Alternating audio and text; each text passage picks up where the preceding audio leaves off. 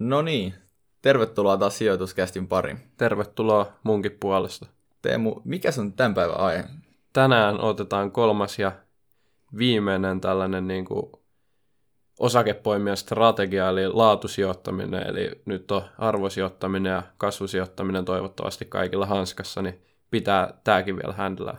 Jos ei ole hanskas, niin käykää kuuntelee nyt saman tien. Tai itse asiassa käykää kuuntelemaan jakson jälkeen, koska tämä jakso on nyt se tärkein asia teidän elämässä tällä hetkellä. Niin... Nimenomaan. Kyllä. Mutta pidemmittä puheitta lähdetään määrittelemään laatusijoittamista. No, Kevin, miten tämä laatusijoittaminen eroaa noista arvo- ja kasvusijoittamisesta sitten? Tämä, tämä on vähän laajempi. Ne arvosijoittaminen ja kasvusijoittaminen on molemmat siinä omassa vähän suppeammassa pelikentässään, niin tämä, tämä ei niin paljon ole niin, sen niin kuin häkin vangitsema sillä lailla, että ne. tämä on myös paljon subjektiivisempi. Eli yritetään etsiä niin kuin omasta mielestä laadukkaita yhtiöitä, ja sitten yritetään etsiä niitä myös omasta mielestä halvalla hinnalla. Okei. Tämä, tämä on niin kuin nimensä mukaan laatusijoittaminen, niin et se sitten kasvu- tai arvosijoittamisessa eti laadukasta yhtiöä? No et välttämättä. Että arvosijoittamisessahan niin sä etit halpaa yhtiötä nimenomaan. Sen ei tarvi olla niin hyvä yhtiö. Se, se tuotto tulee siis siitä, että se halpa hinta korjaantuu, ja sitten taas kasvusijoittamisessa niin se tulee siitä, että se yhtiö on vaikka pieni ja kasvaa hirveän kovaa vauhtia. Niin tässä edetään semmoista fiksua vauhtia kasvavaa laadukasta yhtiötä, jolla on esimerkiksi hyvä johto ja hyvä tuote, ja sitten sitä yritetään saada vielä halvalla. Joo, eli laatusijoittamisessa ykkösprioriteetti on laatu, ja isolla laatu, totta kai ei ole ikinä tarkoitus ostaa kallista yhtiötä, aina halutaan se aliarvostettu, mutta se on ykkös tota, niin kuin prioriteetti, eli täytyy olla laadukas yhtiö. Kyllä, ja tästä hinta on just niin kuin paljon subjektiivisempaa ja suhteellisempaa, koska sä haluat suhteuttaa sen siihen laatuun. Jos koet tosi yhtiön tosi laadukkaaksi, niin sittenhän se perustelee korkean hinnan, ja semikorkea hinta voi kuitenkin olla halpa suhteessa siihen, kuinka hyvä se yhtiö on. Kyllä. Tota, me ollaan puhuttu, että arvosijoittaminen on ehkä vähän tällaista lyhyemmän aikavälin sijoittamista. Kasvusijoittaminen on sitten taas monesti, ei aina, monesti riskipitoisempaa ja sitten pitkäaikaisempaa, koska pitää oikeasti odottaa, että ne kasvuodotukset realisoituu. Niin Jep. mikä tämä laatusijoittaminen sitten, mihin kastiin tämä menee ajallisesti?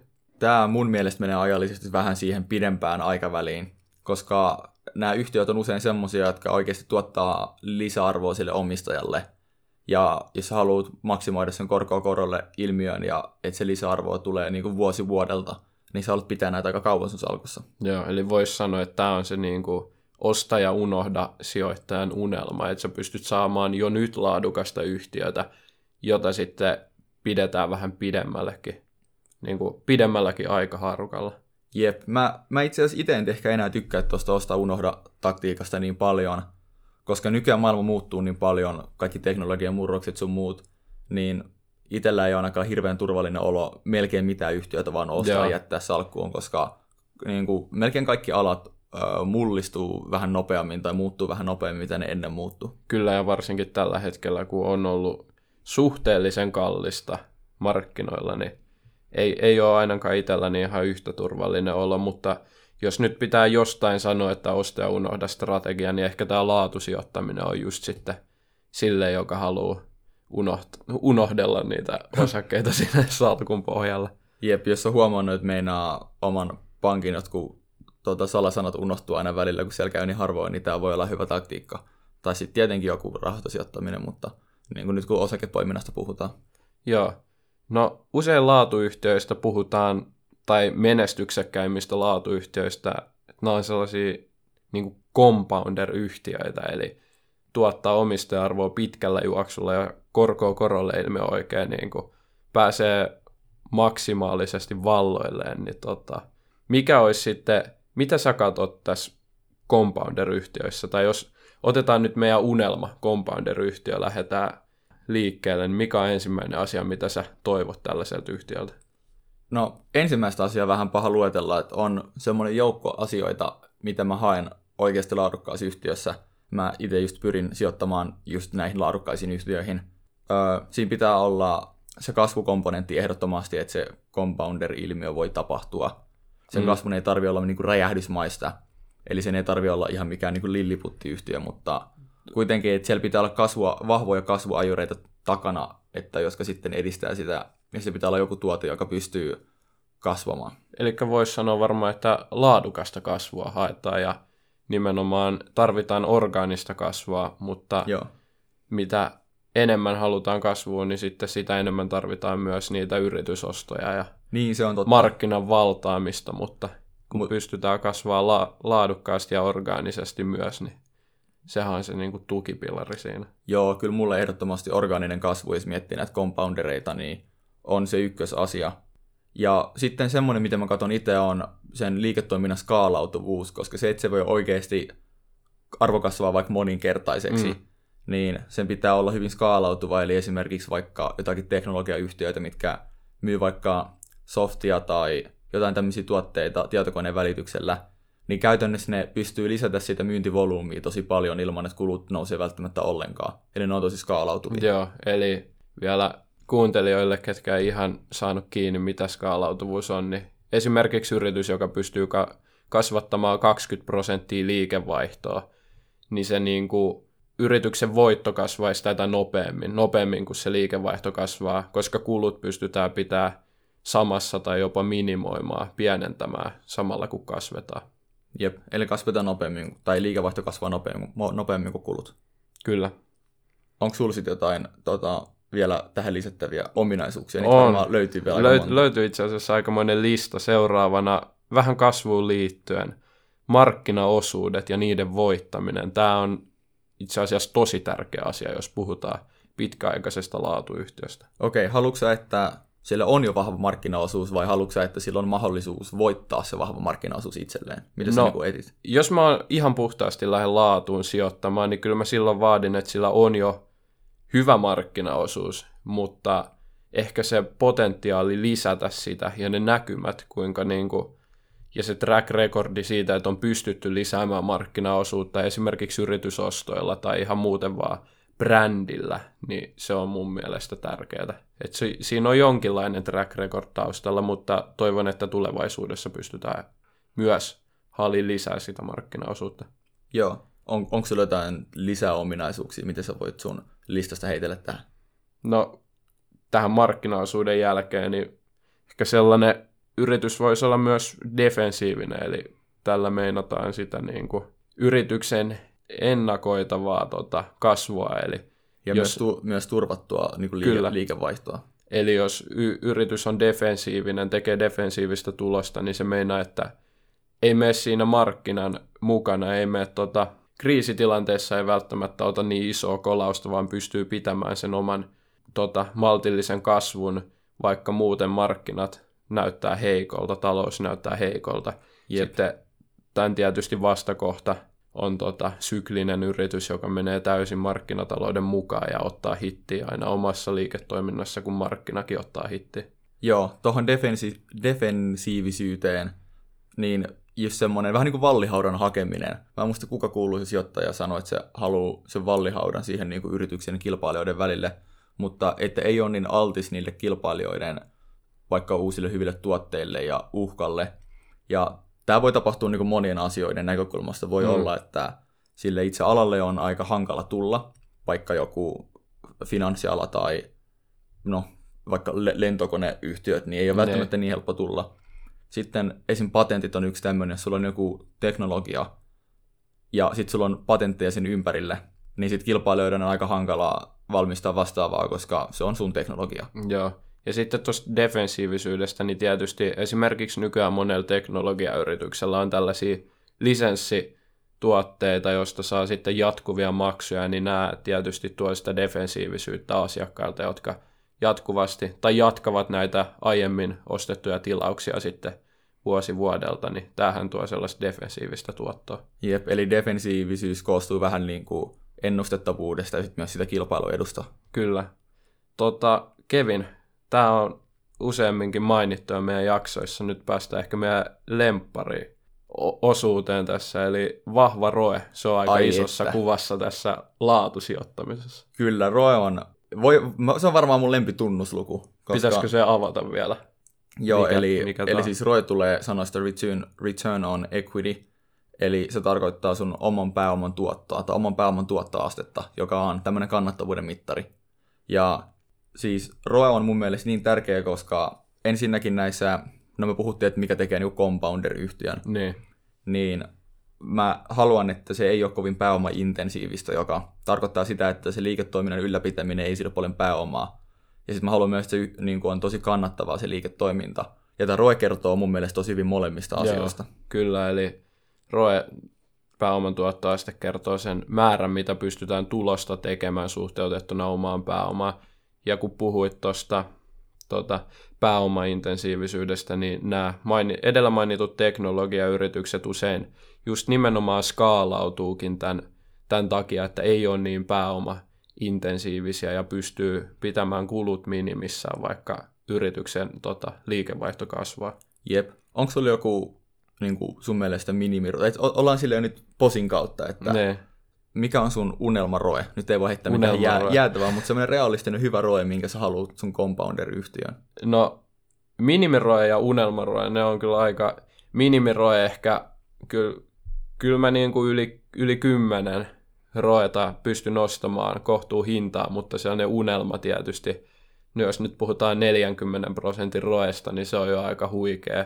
Sitten tietysti usein tulee arvostuskertoimet vastaan, mutta Niin se on totta. Microsoftilla taitaa olla aika pitkäkin track recordi semmoisesta noin 40 prosentin roista, jos ja se muistan. tota, Microsoftilla nyt, nyt ei ole tarkkaa, ei ole sataprosenttisen varmaa tietoa, mutta ainakin taisi jossain vaiheessa olla näin, että ROE oli 40 ja PE-luku vaan vähän päälle 30 ja tämä niinku, t- ainakin noilla kahdella mittarilla se on niinku kohtuullinen arvostus. Eli mä oon ite joskus käyttänyt sellaista, että kun ROE on isompi kuin PE-luku, niin se alkaa olla silleen kohtuuhinnoissaan.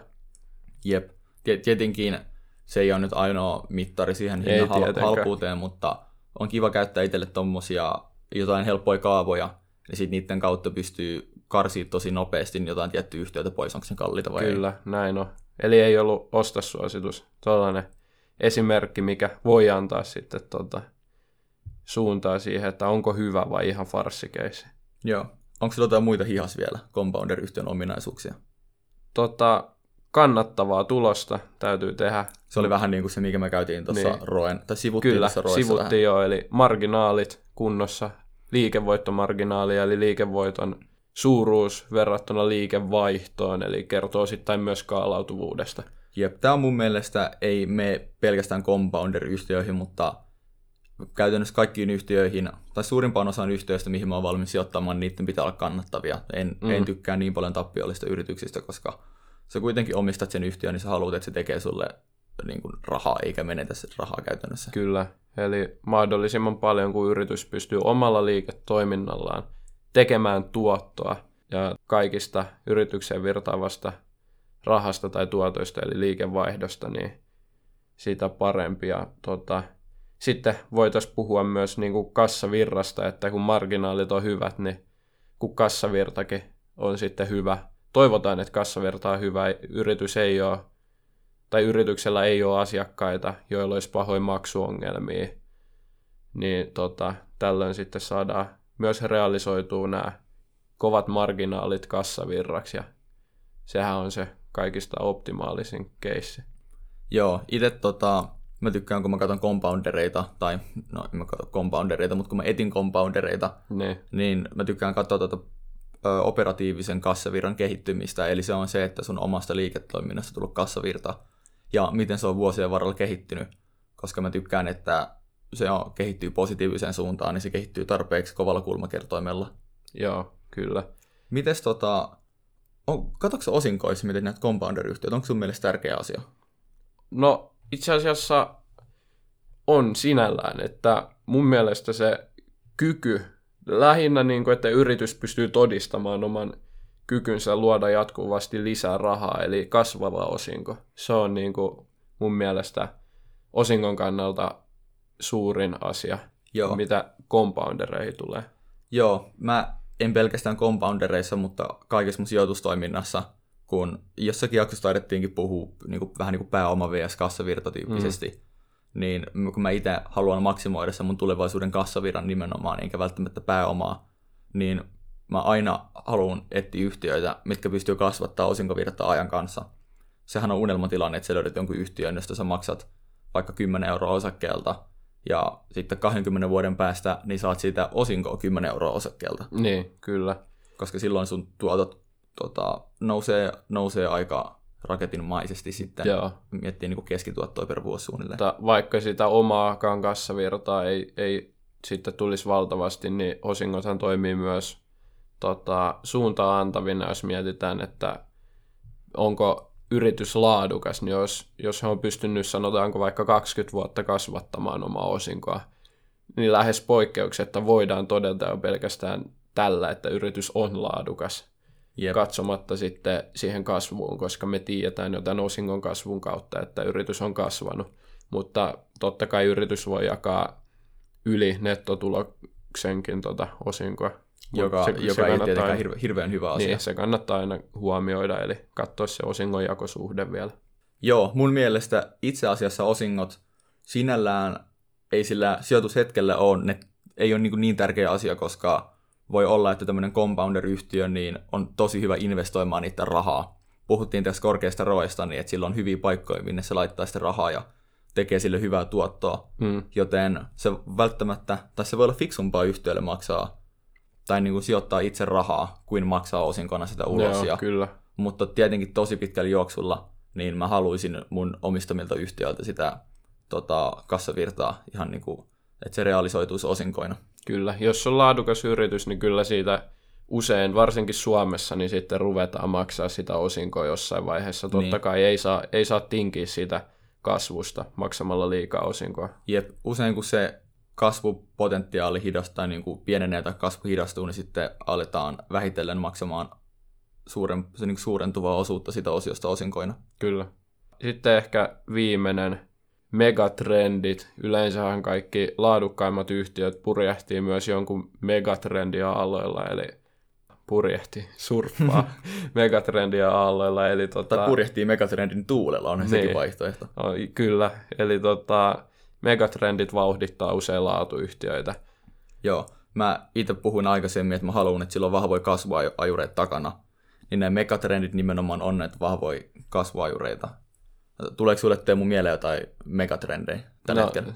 Teknologia, sehän on suhteellisen ilmiselvä varmasti monelle, eli 2010-luvulta lähtenyt aikamoiseen nousukiitoon tälläkin hetkellä hurjat on arvostukset monella teknologiayrityksellä.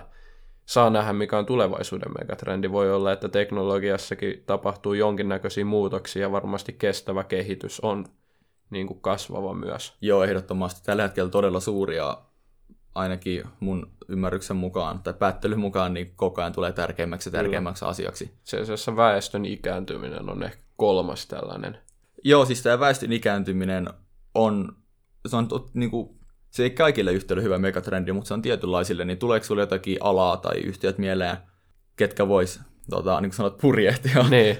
Eli no, sur- surfata tämän niin kuin megatrendin aloilla. No tämä on helppo vastata sillä, kun niin kuin aina vastataan, verrataan teknologiayrityksiin, niin vaikka pelaaminen, kaikki tällaiset kalliimmat tota, muutenkin niin kuin hyvinvointituotteet, kun köyhissä maissa niin ruvetaan pystyy maksamaan, tai tulee niin kuin väestö lisääntyy ja toivon mukaan myös niin kuin köyhyys vähentyy jossain maissa, niin pikkuhiljaa kun laajentuu tuotteita, myydään esimerkiksi Afrikkaa enemmän, niin tällaiset kaiken maailman hyvinvointituotteet, pelaaminen, spa, nämä, kyllä mä uskon, että ne hyötyy tästä väestön ikääntymisestä ja kasvavasta väestöstä ylipäätään. Se voi, se voi olla ihan mahdollista. Mun mielestä toi spa oli itse asiassa hyvä veto, mikä mulle tulee ennen mieleen, että tämmöinen niin kuin hyvinvointi, koska ainakin nyt ihan vain tälle intuitiivisesti tulisi mieleen, että vanhemmat ihmiset arvostaa tämmöisiä palveluita enemmän. Mm, kyllä. Mikä mulle itselle tulisi mieleen on varmaan erilaiset lääke tota, yhtiöt Joo, ja hyvä. biotech-yhtiöt, kaikki tämmöiset, ketkä sitten luo erilaisia lääkkeitä ja sairaudet tietenkin lisääntyy, kun ihmiset vanhenee ja elää pidemmäksi ja voi tulla jopa uusia sairauksia, niin sitten mä veikkaan, että tämä on semmoinen ala, tai alat, mistä sitten, mitkä hyötyy tästä megatrendistä. Niin, sieltä voi löytää tulevaisuuden laatuyhtiöitä, kannattaa olla tuota hereillä. Kyllä, ja mä sanoisin, että muita megatrendejä tuohon väestön ikääntymiseen liittyen, Niin. niin väestön kasvu on aika Joo, looginen. kyllä. Itse asiassa väestön kasvuhan mun tietääkseni on vähän hidastunut, joka nyt on ympäristön kannalta ihan kiva asia, mutta kuitenkin, että väestö kasvaa aika kovaa vauhtia vielä. Joo, Ja se tietenkin sitten vauhdittaa monien yritysten kasvua ja sitten myös kaupungil, kaupungillistumista, niin. joka on yksi Kehi- megatrendi. Niin, aika sama kategoria menee kuin nämä just kehittyvät maat, kun sieltä rupeaa niin kuin ihmiset saamaan parempaa tuloa toivon mukaan, niin ehkä sinnekin menee sitä vientiä sitten enemmän. Jep, ja se kaikki tämmöiset rakennusyhtiöt, vaikka esimerkiksi kone tulee mieleen, niin voi hyötyä tämmöisestä megatrendistä. Joo, hissejä lisää. Kyllä. Joo, tuleeko sinulle mieleen, nyt no tuossa kone mainittiinkin jo, niin jotakin, ja, ja onko sun mielestä kone kuuluuko tähän kategoriaan, niin. niin kuin laatuyhtiöitä, niin anna jotain esimerkkejä Teemu. No Suomen pörssistä kone ehdottomasti kuuluu laatuyhtiöihin. Menneisyydessä ainakin osakekurssi ja yrityksen tota, track record on ollut ihan loistavia. Eli tota, ehdottomasti on kuulunut ainakin tähän asti laatu yritykseen, Joo. yrityksiin ja tota, toivon mukaan jatkaa samalla uralla vielä. Itse asiassa aika hyvää roeta pystynyt tekemään Kyllä. myös, mikä mainittiin. Ja sehän oli tämä meidän rakastama tunnusluku. Joo, pitää suomalaiset tai tekee suomalaiset ylpeiksi, kun tota, joku yhtiö menestyy tuolla maailmalla. Kyllä. Mutta sen lisäksi totta kai esimerkiksi Coca-Cola Joo, tai ehkä... Warren, Warren Buffettin rakastama yhtiö. Joo. Tämä voisi vähän pohtia, että onko laatu vai onko arvo, mutta kyllä mä niinku vielä haluaisin mieltää sitä sellaiseksi laatuyhtiöksi kuitenkin osittain. Vaikka Siis periaatteessa mun mielestä tuo jako on sillä lailla, että arvo- ja, laatu, äh, anteeksi, arvo- ja kasvuyhtiöt jaetaan enemmän sen arvostuskertoimiin ja kasvun perusteella aika puhtaasti. Ja sitten laatuyhtiö, se on vähän hankalempi sillä lailla kategorisoida näiden avulla, että se on jotain siltä väliltä, kun se ei välttämättä ole. Ja laatuyhtiö voi tarkoittaa, se voi olla hitaammin kasvava yhtiö, joka voi olla matalat arvostuskertoimet, usein niillä kyllä ei ole, mutta pointtina on, että se on laadukas, silloin näitä laadukkaita ominaisuuksia, niin se Kyllä. on niin kuin laatuyhtiö. Ja laatuyhtiö on ehkä vähän liian liberaalisti käytetty termi, Niin. mutta etenkin Suomessa mä itse asiassa tota, oli, oli, oli hauska, mä kuuntelin joskus semmoisen Sauli Vileen, niin se on tämmöinen Inderesin, Inderesin pääanalyytikko, niin sen räntin siitä, että miksi tota, tai miten laatu yrityssanaa viljellään liikaa Suomessa Ei, kyllä. se vaikutti aika intohimoiselta siitä asialta, mutta, asiasta, mutta tota, öö, joo, Niin, no la- laatusijoittaminenhan oli tämä, niin kuin listattiinkin, se aika subjektiivinen käsite. Että niin kuin, kyllä. montaa yritystä voidaan mieltää laatuyhtiöksi. Tuossa Se on, vähän, kuinka, jo. niin se on vähän, kuinka tiukat kriteerit Niin, sulla on. niin tuossa tuli noita meidän kriteereitä aika paljon, niin kannattaa tota, omat mielipiteet siihen, siihen luoda. Mutta hei, kokiksen lisäksi, mitä se olisi faamgit tai fa- fangit tai fangmanit? No, siinähän on eri yhtiöitä eri lyhenteissä, mutta kyllähän nämä kaikki aika pitkälti menee tuohon laatusijoittamisen, tai siis laatuyhtiöiden kastiin mun mielestä, että Facebook, Apple, Amazon, Google, Microsoft. Netflix, Mutta meneekö, sun mielestä Nvidia. Net- mut meneekö sun mielestä Netflix siihen joukkoon? Hmm. No, Netflix on ehkä vähän, se on, on se vielä kasvu enemmän. Ei se, mun, mun käsittääkseni ei ole ihan hirveän hyvin vielä niin kuin lopullisesti todistanut sitä kykyään kuitenkaan tota, Niin Netflix te- tekemään tulosta. Siis Netflix tekee hirveän hyviä juttuja, sehän on aikamoinen käänneyhtiö, että se on mennyt jostakin videoiden niin kuin vuokraamisesta sitten tämmöiseen, ja nykyään ne tuottaa omia elokuvia ja sarjoja Kyllä. ja spesiaaleja. Et sinänsä ne tekee tosi hyviä juttuja, mutta mä en ole varma, että mä en itse ole seurannut niin paljon Netflixiä, että miten se näkyy sitten tässä niin kuin liikevaihdossa ja tuloksessa. Joo. Mun käsittääkseni mukaan ei ole vielä tulos ihan, ihan niin kuin sen mukainen, mitä odotettaisiin, mutta ehkä se sieltä pikkuhiljaa Joo. tota, saa nähdä, se jää nähtäväksi. Onko sulla, onko sulla vielä Helsingin pörssistä, kun se on, se on varmaan monelle ainakin suht tuttu vähintään mm. niin kuluttajan näkökulmasta, niin onko sulla joku yhtiö, mikä ei ole ehkä vielä laatuyhtiö, mutta minkä sä haluaisit nostaa, että voi tulevaisuudessa sitä voidaan puhua tämmöisenä oikeasti laadukkaana laatuyhtiönä? Haluatko, että mä nostan jonkun sun salkuyhtiön tässä? Onko tämä niinku Ei, tällainen... ei sun muun salkun yhtiö tarvitse nostaa, Tota- mutta sä voit nostaa, jo, siis on, onko sulla mielessä jotain? No, mä toivoisin, että mun salkusta esimerkiksi Harviasta keskeytyisi, ke, kehkeytyisi sellainen laatuyhtiö, jonka ihan vilpittömästi uskon, että näin tapahtuu. Ja, Joo, sä oot sitä Niin kuin- sun, sun kiukaita mainostanut aika intohimolla Joo. kyllä. Mä itse tykkään tuosta Goforesta monista, monista syistä ja olisi kiva, että siitä tuota, kehittyisi tämmöinen laatuyhtiö nyt vuosien kyllä, varrella. joo, Goforakin on kovasti kasvava IT-alan y- yritys. Tai IT-palvelusektori. Kyllä, palvelu. Kyllä. Ja ihan alansa ykkösiä. Joo, kyllä. Ainakin mun mielestä. Joo. Mutta alkaako tämä olla tässä? Kyllä mä sanoisin, että tämä alkaa olla tässä. Joo. Tota, laatusijoittaminen kaikille osta ja unohda faneille. Älkää kuitenkaan ihan kokonaan unohtako niitä sijoituksia sinne tota salkkuun, mutta Laadukkaita Jos- yhtiöitä, hyvää hintaa. niin, jos välttämättä haluatte unohtaa, niin sitten tehkää näitä sijoituksia mieluusti. Kyllä. Mutta nyt laitetaan tämä jakso pakettiin. Kiitos kaikille kuuntelijoille. Ja Jes, kiitos kuuntelijoille ja laittakaa meidän Spotify-seurantaan, niin saatte aina kai. sitten tota, uusimmat jaksot. joo, se on kiitos ja morjes tältä erää. Jes, moro.